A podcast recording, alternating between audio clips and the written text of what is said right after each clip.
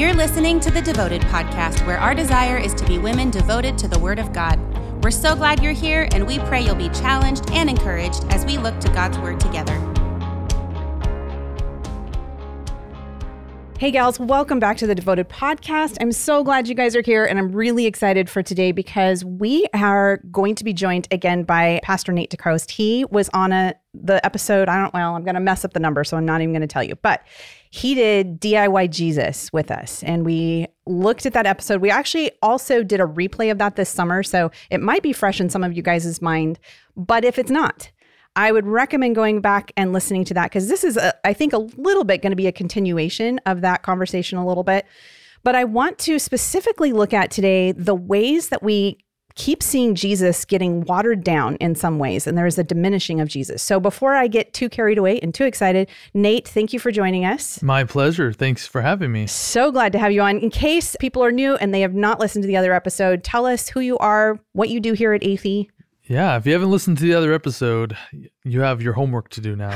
but uh, I oversee the birth through grade school kiddos, oversee the junior high through young adults. So kind of the, as some churches call the next gen, the youth and kids and Yep. young adults. So. Nate wears a lot of hats here. He's had all of my kids, either in teaching them and then teaching them how to serve in classrooms and all of that kind of stuff. Your kids are they're pretty awesome. I I, I uh you got to keep an eye on those, Yeah. those McReynolds boys. no, those just McReynolds kidding. No, they're great. Yeah, they're great. So Nate, when I asked you to come on, it's because I I've been stirring over the things that we kind of see all over in culture. You can see it in worship music. You can see it sometimes even from pulpits and churches. You see internet campaigns where there is this kind of this idea to put Jesus out there and make him just like you and me Mhm. and make him relatable and personable. And I'm sure there are some good qualities that they're trying to make sure that people know that Jesus understands where we're at. And those are good things. But there's a lot of waters that have been muddied, I think, in the pursuit of this. Yeah, no, absolutely. And a lot of what's attacked, we've talked about off the air, was and is the deity of Jesus, right? Where Jesus is divine nature, who he is, he is God, right? That is often what's attacked. And I don't think they are doing a full frontal attack necessarily. Like they're not, you know, like an Arian an Arian heresy where they're saying, you know, he's not God and they're making a campaign of that. Right. What they're doing is what you just said, they're watering it down. Mhm. And they are they are putting themselves in the creative position to dictate what that means. Yep. They get to determine who Jesus is. Yeah. And they'll select certain passages of scripture or certain concepts in scripture, not even necessarily passages. Yep. They'll take concepts of scripture and then they will absolutize those contexts. They'll absolutize those situations, right? They'll also put in a modern Yeah. lens. you know, just to give you an example for you guys listening of what we're talking about here, just to put, you know, some real practical verbiage to this, but they'll say things that will talk about how Jesus experienced frustration and sorrow and the things that he went through just like us. And and in saying, you know, just ha- as you have experienced depression, so Jesus has uh, experienced depression. All of these things. So those are things that are actually out there. Those are things. And those those things when you say that, the first thing that jumps into my mind is you are ignoring one very clear difference between Jesus and us. Mhm. And that is we are sinners. Yeah. and that we have a sinful nature. And when you say that Jesus experienced depression just like you, and this is a statement just broadcasted for all of the interweb to see and read, hmm the problem with that is your depression could be entirely based off sin and idolatry in your life. I'm not saying that all depression's that way, obviously. Right, but there's a lot of different factors that could be involved to make a blanket statement that Exactly. Yeah. And so, if we're being totally honest and going down to brass tacks, humans are sad. Sadness isn't in and of itself a sin. But we also need to be really careful when we say Jesus was sad, we're sad, therefore our sadness is the same. That's this doesn't stand logically, right? Because Jesus is approaching all of his emotions sinless. Jesus is the perfect man. And so we have to understand that. So we, we like to push all of our sins onto Mhm. you know the same emotions Jesus had Yep. you know and or ignore our sins probably more so. We ignore the fact that you know our sin is what's causing a lot of our problems a lot of our disparities a lot of our issues. Not always. Bad things happen. We get that. But it just doesn't logically stand to say that him we're the same Right. because he experienced emotions therefore we experience emotions. I think it's important to know that he experienced humanity and he knows that what it's like to feel loss and, and sadness we don't need to cheapen that by saying we're the same Right. And I want to just read Hebrews 4:15 because that's basically the passage where I think they take a lot mm-hmm. of this and then maybe go a little bit further than it should be taken. But in Hebrews 4:15 it says for we do not have a high priest who is unable to sympathize with our who is unable to sympathize with our weaknesses, but one who in every respect has been tempted as we are, yet without sin. So that's the passage that I think is typically taken to say that he can sympathize with us because he understands our weaknesses. Yeah. And a lot of that is we just have to really take a deep dive in what what is sin? Mm-hmm. You know, to understand really the human depravity, we we have to understand just how deep and entrenched we are in sin. Mm-hmm. How much of our thinking is influenced by our sin Mm-hmm. and our fleshly desires. And you know, I was I was reading this actually last night with my kiddos, Hebrews 11. Now that we're in Hebrews, I think Hebrews, by the way, is a great resource for this, and not the only resource. I think Colossians is also a really good resource as well. There's a lot of, you know, a lot of the New Testament. What the early church was dealing with was these Gnostic heresies. And I'm not necessarily saying that everyone who's ascribing this is Gnostic, but they are diminishing the humanity of Jesus. But they're dimin- they're still it's they went the other direction. They Mhm, diminished the mhm. physicality of Jesus, but they're still diminishing Jesus, right? Right. And they're still watering it down. But what I w- went through in Hebrews 11 was this idea of faith. And what we often don't recognize with Hebrews 11 is that it's tied directly to Hebrews 10.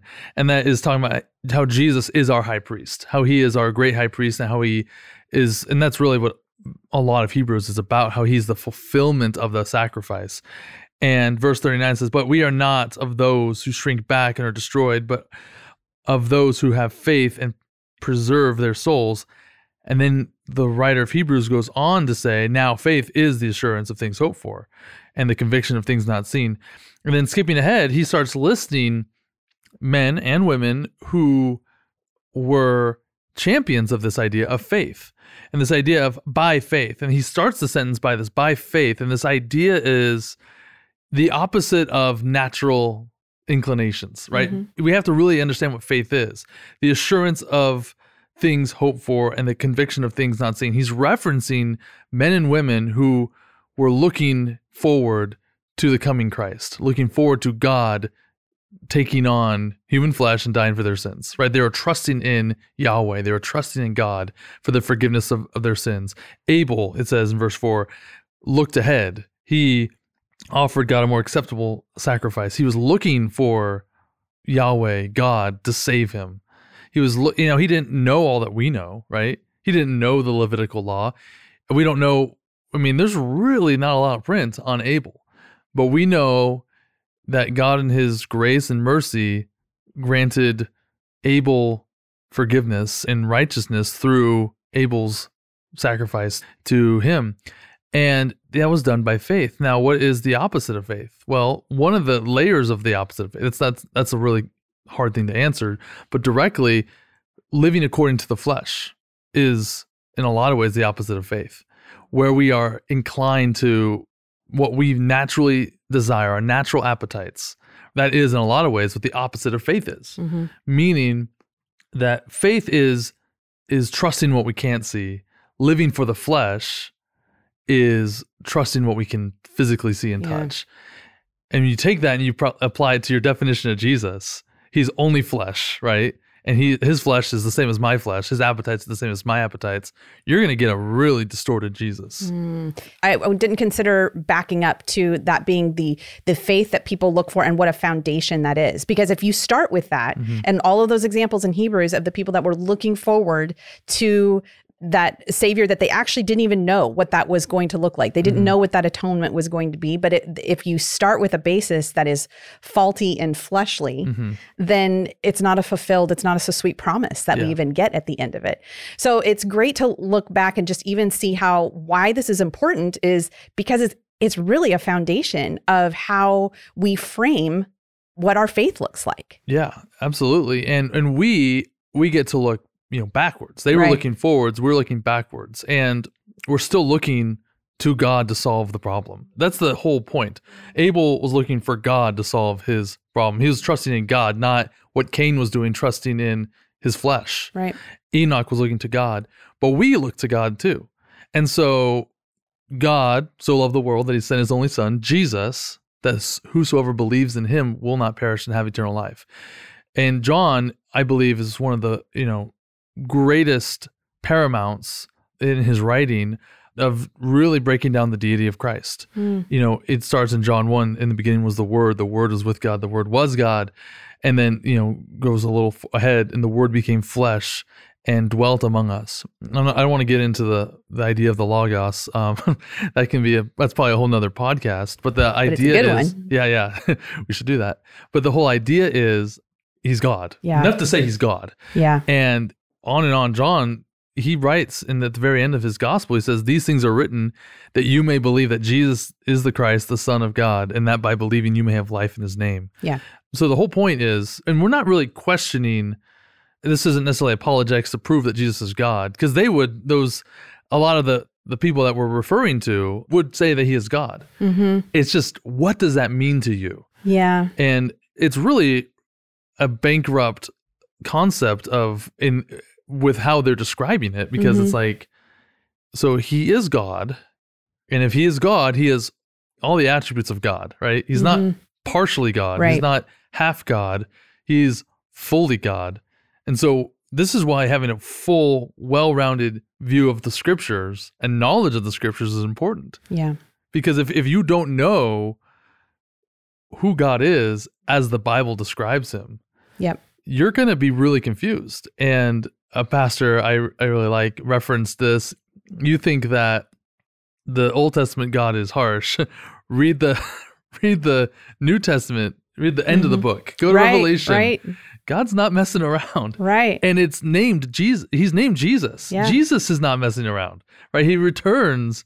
It's epic. Yeah, Revelation 19:13 says that his robe is dipped in blood and that's where it actually calls him the logos. The word his name is the word of God. Yeah. And and I, I think that's a great point because but that's not the picture that is being portrayed Yeah. of Jesus in our modern cultural context. Yes. Even those words we talk about, oh, but let's look at the cultural context for Jesus and and almost like trying to make him fit within our mold of what Mhm. we want him to be in 2022 hmm anytime that that is the framework just in general probably really really off.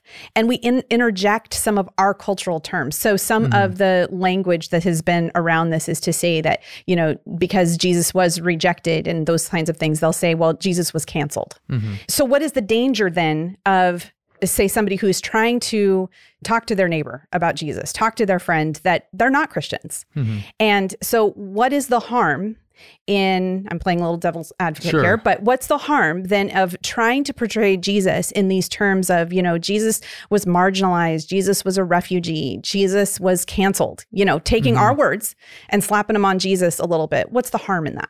Well, to answer that, you got to think of coordinates on a ship, right? If we're going on a trip, you're on a ship with your, your coordinates and you have, you know, your latitude and longitude.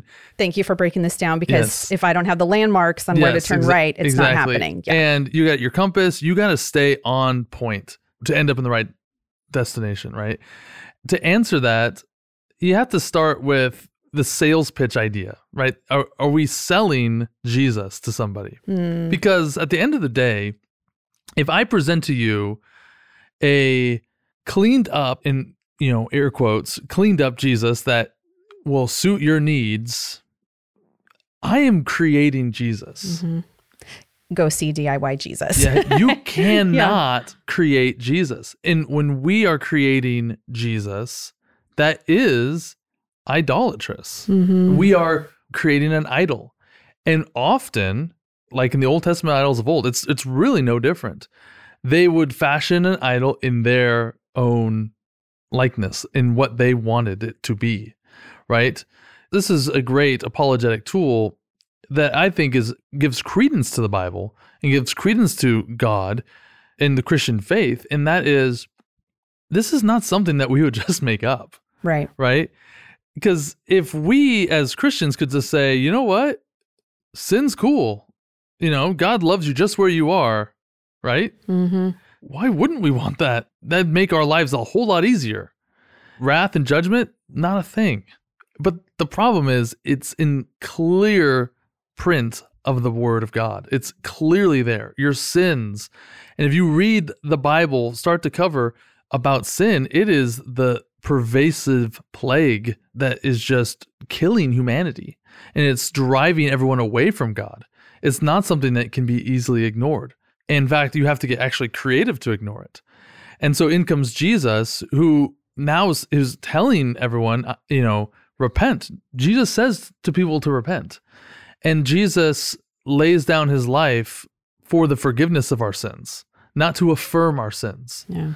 And if we're going on a location, we can't just go any way we want to go to get there, right? If we're doing a road trip, you know, we're here in, in West Linn, Oregon. If we want to say, hey, we're going to make our way down to Disneyland, and then, you know, we turn east on 84 and, you know, heading towards Boise, you can course correct, but you can't continue on there because you're going to be in the middle of America if you don't stop right? And just to say, well, it's this whole the whole idiom, all roads lead to God. That's just not true, because God is who He is, and God is who He says He is, and Jesus is not some things and is other things. We have to understand that we don't get to create God, and I think to the person, what's the harm? I would say, if I'm advertising, if I'm presenting, first off, I am ignoring the third member of the Godhead, the Trinity, and that's the Holy Spirit who is wooing and drawing people into himself. But I'm also I'm putting matters in my own hands. I'm living according to the flesh. I'm being pragmatic and saying I have to clean God up so you'll like him. Eventually, that doesn't work. Right. Eventually you're going to find out, "Oh, God isn't happy with my sin." That is a sin that I have branded as my lifestyle that is actually separating me from God. So let's talk about that just a second because you've brought that up a couple times, and I think that's a really good point about just that we are not as aware of our sin Mhm. that we should be. Yeah. I mean, if we truly got how desperately wicked we are, we would be clinging to anything that would get us out of that mire of what we're in. Yeah. But I don't think we we we believe we're pretty good. You Yeah. know, it, the temptation is to think that I, you know, I, I didn't kill anybody today. I didn't do anything that was really that bad. It's not true. It's against what Scripture says. Whether we want to accept that or not, it is a reality. Yeah, and a lot of that stems, in my opinion, from a very, very low view of God. And our culture has done its best to diminish God and to relegate him out to be, you know, archaic, you know, Nietzsche's famous words, God is dead. Mm-hmm. That mindset has really pervaded culture in our thoughts. We, we're not high minded, we don't view God highly. And so rather than comparing ourselves to God, we compare ourselves to each other because no one would argue that there is evil in the world. It's just those other people, right? Right. It's just those people who do and act egregiously, But not us. but not us. We set the standard for ourselves and we don't look to God for that standard. You know, so if you and I are comparing notes about our own sin, we're going to both be, you know, pretty pretty dang good. Pretty It's fine. pretty good. I don't know if we're allowed to say dang in the podcast. Sorry. we're, we're pretty good. but if we are comparing ourselves to God, Right. we're we're wretched, right? And that's that's Isaiah in Isaiah 6 where he, he sees the Lord on the throne and he's not puffing his chest out going, "What's up? What's up, God?" He's on the ground, face mm-hmm. downward saying, "Woe is me. I am undone. I am a man of unclean lips." Yeah. his words are, are what is causing him the problem. And do we think that Isaiah had a sailor's potty mouth? Right. Probably not. Right. he he but he knew when he saw the Lord that even my prophet tongue is saying the oracles of God Is, wicked. Is wicked. Yeah. Yeah. So That's such a great reminder for us because we compare all the time. We compare everything. You Mhm. know, we're we're trained to do that. We yeah. compare products we use, we cars we drive. We just are people of comparison. Yeah. But that is exactly if you're comparing yourself to God, you got to check what your standard is. Yeah, and there's a danger on the other side to just walk around with a cudgel and be a legalist and just beat Mhm. everyone up. Right. Both are errors, right? And I think what we tend to do is we go, "Oh, there's errors on either side of the road. Mm, I guess we we must pick one of the two errors that suits us the best." mm, right? On that side, it's a steep cliff. On that side, it's just a, a ditch. So we'll just drive in the ditch. Whereas we need to stay on the road. And what guides us on the road is the word of God, mhm. is a spirit led understanding of who God is. And we have to read our Bibles. We have to understand completely. We have to properly exegete text and not just say what we want it to say. We have to understand what it means in the context. And we have to go down that road well. Otherwise, we are going to be lost and we're going to fall into a ditch. The ditches are there. Know that. But we Mhm. need to not just shrug our shoulders and say, I guess we'll just be in this ditch and call it the road. Yeah. It's no, we need to be on the road. Things go smoother. Now, the road's narrow. It's Yep. harder to be on the road. And that's why we need our guide to keep us there tight. Yeah. I think and I and I just have to just call it. I think that when you, we see these billboards or internet campaigns that have this language out there to make Jesus somehow palatable or somehow sell him, I do think it's the ditch. Mhm. And I think that we need to warn Christians to be aware of the ditch. I think we need to warn non Christians even to not fall for that Jesus because like you're saying that is not the complete Jesus. No, That is yeah. one of our one of our own making and it's just showing little pieces of it. So it's a little bit of a slippery slope on this too because they start by using a passage like Hebrews and saying, you know, he he can sympathize with us because he was fully human, he was fully man, fully God. So because he did those things, they'll start with he experienced sorrow and all those things.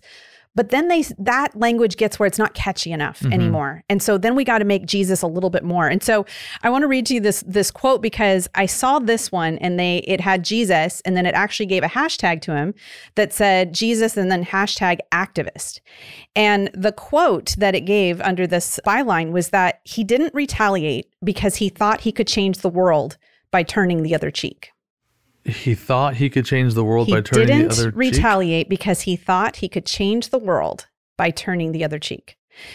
So right off the bat, I mean, I cannot wait to see what you have to say for this, Nate. But when I hear that, I let's just talk about well, did Jesus come to change the world? Jesus came to seek and save the, The lost. lost, right? Yes, And as we just previously talked about, it it, it has nothing to do with our sin there in Yeah. that statement. Changing the world is is really ambiguous and it is that sugar on your taste buds right? Mhm. it's it's the language we just eat up because it's ambiguous enough but it's good enough in the sense of like yeah no one's yeah we should change the world. Yeah change Yeah. the world. And this is something that you know has been that's this is a poison that's been put into the water you know for a long time now. And that's just that we you have to change the world. You let's pump the brakes. Jesus thought he could change he could change the world. Jesus thought he could change the world by turning the other cheek. The problem is Jesus knew all things. Yeah. Jesus knew all things. Right? He's God. He's omniscient. Yes, he's God. He he knew what his mission was, right? And what's funny is, you know, Jesus it is funny how things are cleverly selected and not selected. You know, Jesus warned everyone not to not to tell people he was the Christ because he was on a mission. And you know, Jesus had 3 years of earthly ministry and then ended. Don't let that escape you. That's really important to know that Jesus was alive on this planet. He's alive now. He was alive on this planet for 33 years. 3 of those years were spent in ministry. That was not by accident. You have to know that God is very purposeful in his design and his planning. That was not an accident. We see a lot of young, very young and inexperienced people, you know, at 20, 18, 19, 21, starting out on their ministry and wanting to change the world. Jesus, he waited. And we might even look at him and say, Jesus, what are you doing? If you are the Messiah, you need to start, you know, Start earlier. you're 25 years old, 26 years old. Jesus, what are you doing? Why why are you making this carpentry, you know, career here? Go do things. And it was very intentional. I think that's something we have to to look at. This is this is obviously dare I say extra biblical, but it's something that we we can deduce and that Jesus had 3 years Mhm. and then died, rose again, and ascended into heaven, right? He didn't stick around for another 10 years. He left it with his church, he left it with the apostles.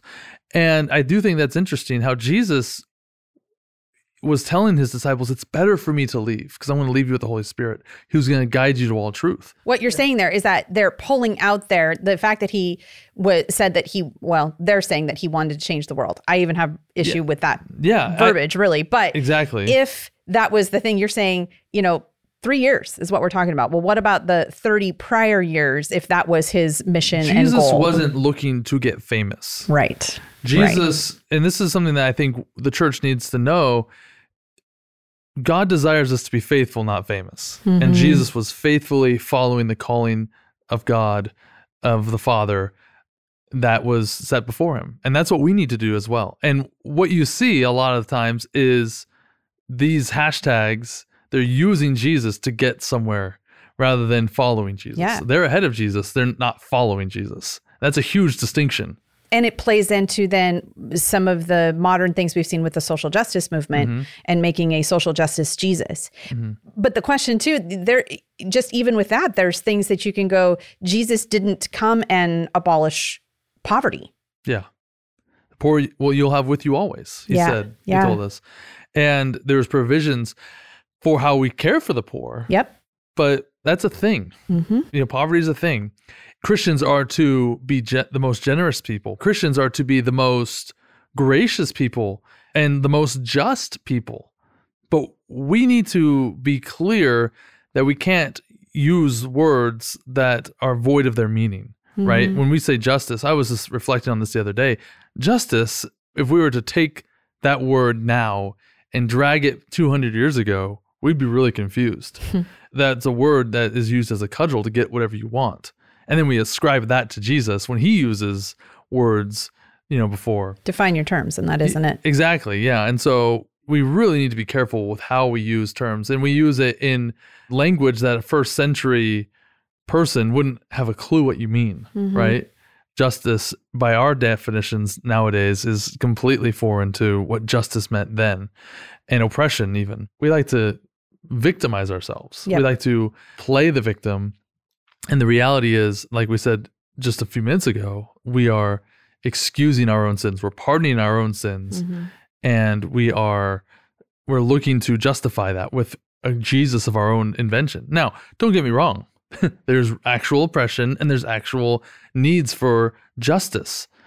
But we have to be very careful with how we define those terms. And Mhm. you know, it's that whole, you know, the funny thing from the Incredibles when everyone's special, no one is. When Mhm. everything is unjust, well, the, I'm not necessarily going to go to that logical conclusion, but right. it does water it so much that it confuses what you're actually trying to say and it's manipulative and often you're seeing a lot of these people they're getting something out of this Yeah. right this is something that they are getting whether it's monetary value whether it's prominence whether it's something a lot of this is to get something out of it not always and i think there are some poor people that are just following this idea but they're being led astray Mhm. and I think a lot of times you look at the talking heads, the source, and just like any other idolatry, they are benefiting from it. They are they are growing their own little empire, and it's Yeah. a little little religion, little cult, and it's wrong. Yeah. Well, and that's something to be careful of too. You know, when you see things and what's their motivation behind Mm-hmm. it. I think that's definitely something that's worth exploring. But you also use the word that uh, there's just manipulation there. Maybe it's manipulation for monetary gain. But I also just wonder sometimes just the phrase itself, I'm just going to, it just sounds deceitful Mhm. and it feels like the slithering enemy to be real because when it says he didn't retaliate because he thought he could change the world by turning the other cheek you're using some words that are true Yeah. did jesus tell us to turn the other cheek Yeah. yes he did do we draw the correlation in scripture that it was the turning of the other cheek That saved the world that world. saved the world yeah. no No, that doesn't stand. and it's a tactic of the enemy that we see in Matthew 4, even with the temptation oh, of Oh, yeah. Jesus, where, Je- where Satan knows scripture and Mm-hmm. he quotes just a little bit of it to make it sound like, ooh, tickle your ears a little bit, tell you, like, oh no, this is true. This is going down the right path. Yeah. It's not. Satan's had thousands of years to study scripture. Yes. He's pretty more, good at it. More than any of us. yes, he knows his stuff. Yes, I see phrases like this. And Uh, gals, this is one example of probably hundreds that you guys could email me and send me of things that you've heard. One of the purposes I have, and maybe this is my only purpose, is to get us to be very discerning mm-hmm. about the things that we hear, see, watch, that we're exposed to, the music we listen to. I mean, I'm I'm asking everybody to really turn their radar up on this stuff because just because you hear a little snippet of a scripture or a phrase that you've heard mm-hmm. quoted in the Bible, you need to look at that contextually and say, what is it they're saying? And then as it relates to this conversation, they're taking those things and saying, this is a reflection of who Jesus is. Yes. And it's not a holistic look at who Jesus is at all. Well, and and you look back, even the disciples, all but John, died martyrs' deaths, defending the deity of Jesus. That ripples out into church history. You know, Polycarp, all of these men who, or the church fathers, early, they laid down their lives. Not all of them, but a lot of them did, defending hashtag, you know, whatever. No, it's they. It was defending the deity of Jesus. He is God. He has come to save us from our sins. And he is bigger and better than you, Rome. He's bigger and better than your gods. And Jesus is the answer. And they were so convinced of that that they're willing to lay down our li- their lives for that. What's interesting is, and these are men, Polycarp, you know, was a disciple of John, who was a disciple of Jesus. So we're not far removed from that. Mm-hmm. You fast forward 2,000 years, and all of a sudden, we now figured out who Jesus is. Right. We now know. From what? From your advanced reading? No, from what I want to believe, right? This idea that we're we have discovered the real Jesus, where men who knew Jesus, John physically knew Jesus. He, you know, he sat next to him at Passover, right? Jesus was his best friend. He was his master. He, he followed Jesus physically. He was willing to lay down his life for Jesus, but he defines who Jesus is. right. I would take that way more seriously than some person who was eating waffles one morning decided, you know what? I know Jesus Yeah. is like, there's a US in Jesus. Yeah. Bold in that. Yep. Us. Yeah. He's, it's, no, that's nonsense. Come on. We're so removed from discovering who he was outside of scripture. Men and women have lived godly lives, passing this amazing heritage to us, giving us the word of God, and we just throw it out yeah. for what we want to believe. Well, and I think the only way for us to really heighten our discernment, for us to really be aware and seeing these things, is we have to be just like what you're saying. We have to be in the Word. Mm-hmm. But it's so much easier. We have become just kind of lazy and we'd rather watch YouTubes. I'm not dissing on technology Yeah. and new ways to, you know, new ways. But not new truth. Yeah. The truth has to be the same that it actually is.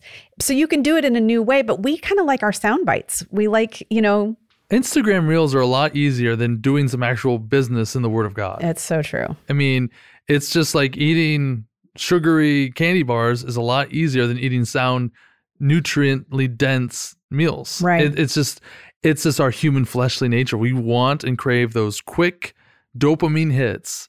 I like the way that person said that on that stage and they were really passionate. If they're that passionate it must be true so i'm going to believe that. And and by the way i kind of want to believe that. It, it makes me feel better about myself and my situation and so they must be true. And and a lot of it it's not it's cogent. It makes sense in its own little paradigm but it's not truth Right. it's not real and it's it is not good. And there's elements of truth in a lot of those things mm-hmm. but they are not sustainable. And so if your diet is entirely cotton candy or entirely Hershey's chocolate bars, you will eventually perish from malnutrients, but it'll take a while. Right. Versus actually eating and drinking from the Word of God, which is equipped to uh, sustain your souls. So, when you talk about getting your theology, getting your Bible study from an Instagram reel, mhm. You're right. It's it's going to make it so you're going to have just a snippet enough of a truth to probably be really dangerous, Mhm. you know.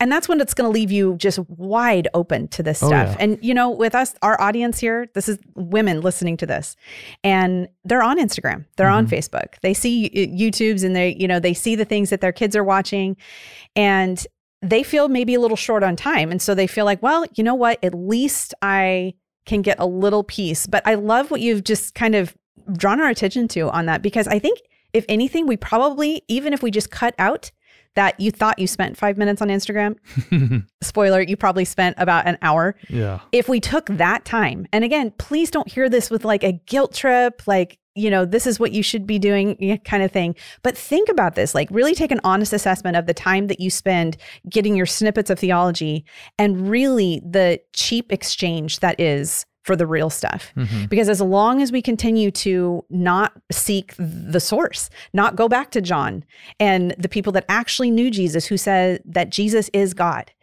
then we are going to be poorer for that and we're going to fall for this stuff. Yeah. And it's remarkable. I mean, you look at a lot of the prominent cults that are grafted from Christian doctrine, you know, a lot of that is the splitting of one or two words. The misinterpretation of one or two Greek words will get you in the wrong place. In the beginning was the word, and the word was with God, and the word was a God.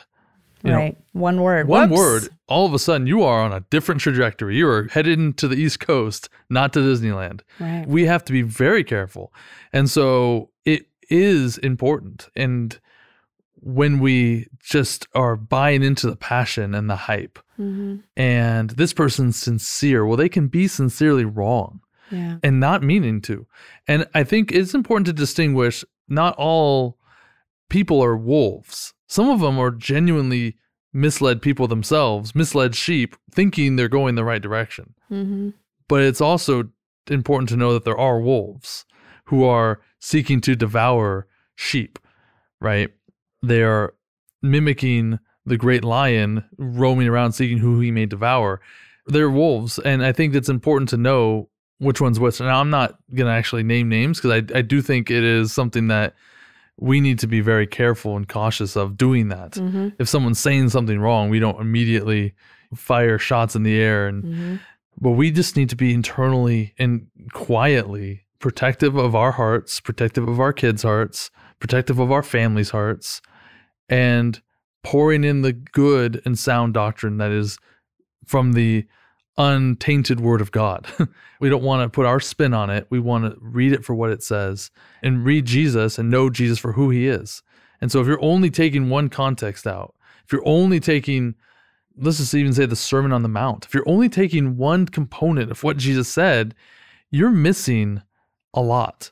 Jesus spoke in a context, and Jesus wasn't denouncing the Old Testament. He wasn't denouncing this. They all work together, Mhm. and we have to take the the full counsel of God's word. Yeah. Otherwise, we will be lost. We will be confused. you know, as you guys listen to this, I hope that we can end it with you being encouraged by the fact that these little snippets of what we hear of how Jesus is being portrayed, it's less than. Hmm It's a cheap, watered down version of who Jesus really is. We find out who Jesus truly is in all of his facets through scripture. hmm And so don't get it from, you know, a soundbite or a reel or a YouTube video. Really go to the source to see who he is because you will be so above and Mhm. beyond blessed by who he really is. Yeah. We need to have a high view of God. We need to be big God people. Yeah. where he is who he says he is and we're not trying to change that we are worshiping him in his glory and his majesty we're like isaiah where we're not trying to clean up what we think is his problem we are looking to clean up or looking for him to clean us up Yeah. and then live in that light Yeah. I love that. All right. Thank you so much, Nate. It oh. probably won't be the last time, but thank you so is much for doing this. I- my pleasure. Thank you for tuning in to the Devoted Podcast. We are a ministry of Athey Creek Christian Fellowship in West Linn, Oregon. For more resources, or if you need prayer or encouragement, send us an email at devotedpodcast at atheycreek.com.